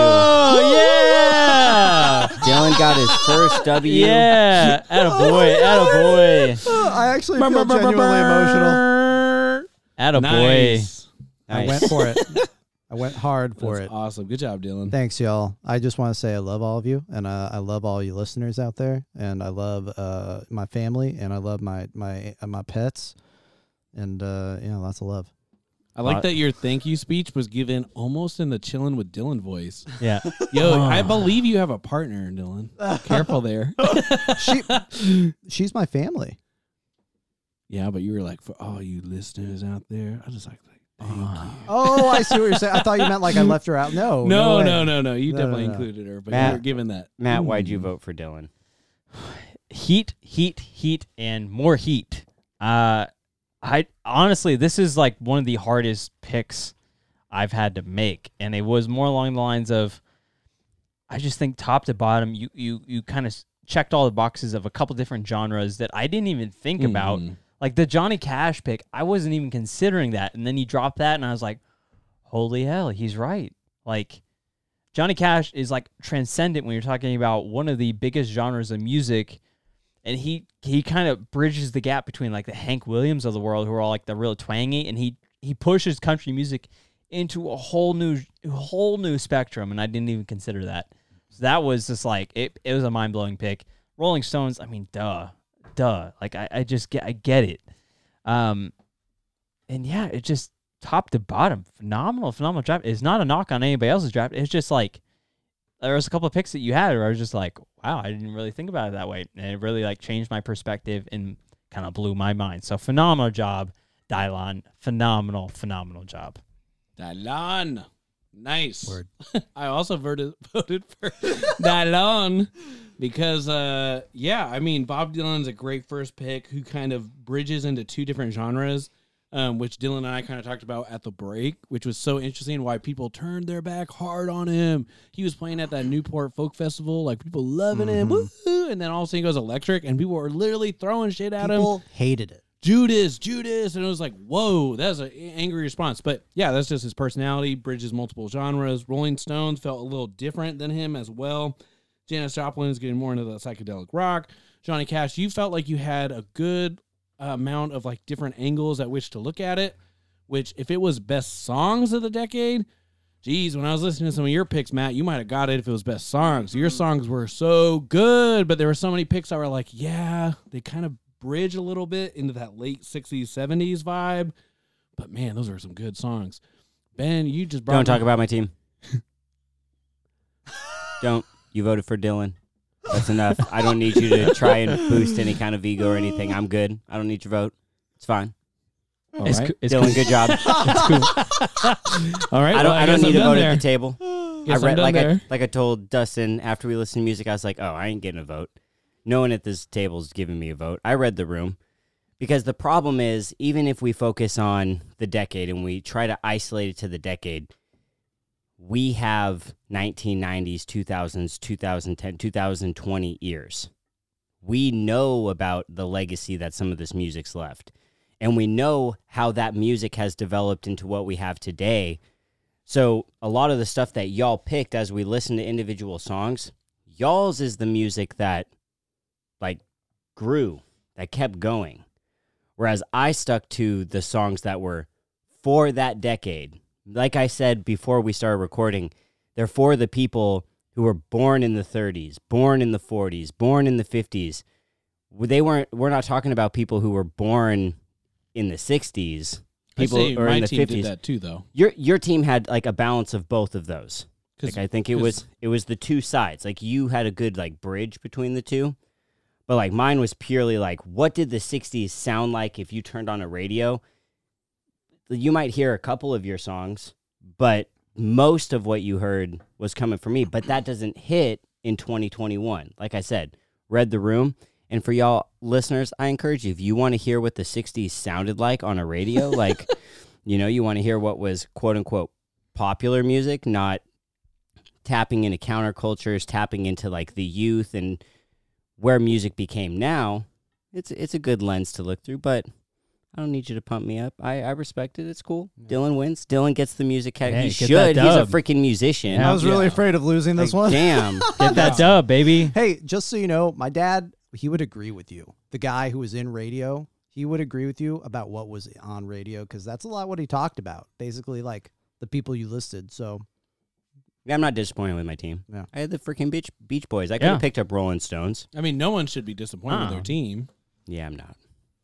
I'm not. Ladies and gentlemen, that's the draft. we need you to get on the social medias and let us know what you thought, like Sarah Fizz did on Apple Podcasts. She told us, and I'm, I'm literally reading her review.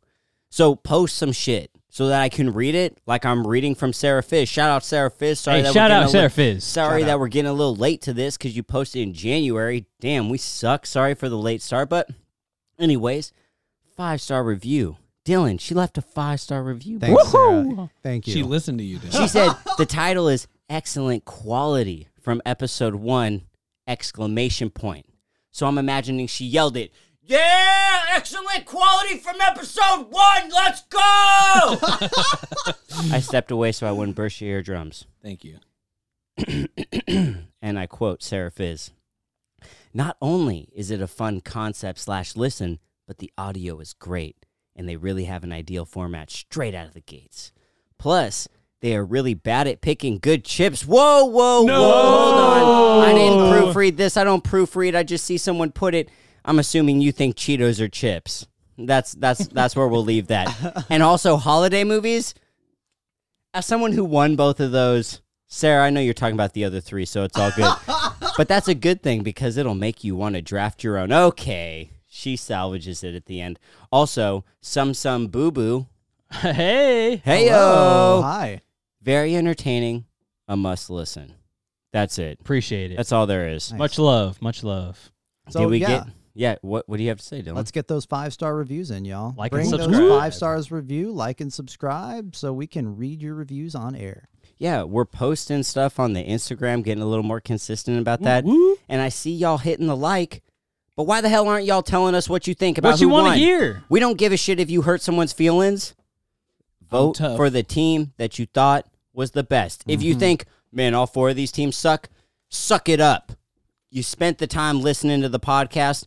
Vote for a damn winner. What are you doing? It's like the presidential election. You might have two pieces of shit that you don't really care for, but you're still gonna fucking vote for one. So just vote for one of these pieces of shit. Cosmic Wizard King, you're Damn. shots fired. I'm just saying, I get likes and I'm like, oh, nice, they liked it. And we get all these listens and I'm like, dope, but not a Sarah Fizz. Shout out to you. I hold you in the Mount Draftmore of people listening because you actually respond. Everyone else, you have a duty. Listen, get on the social medias. That's at, at Twitter. Uh, that's at Draftmore. Uh, Mount Draftmore podcast on Facebook. At Mount Draftmore on Instagram. Get on one of the three. Let us know. That's that's the duty. We're a community. We want to hear from you. And if you have any suggestions for future drafts, let us know. If you're an expert, let us know. Who knows? Maybe we'll hit you up to be on a podcast. But that is what it is. Thank you for listening. Have a great day. Until next time, be safe, y'all. Deuces. Bye bye.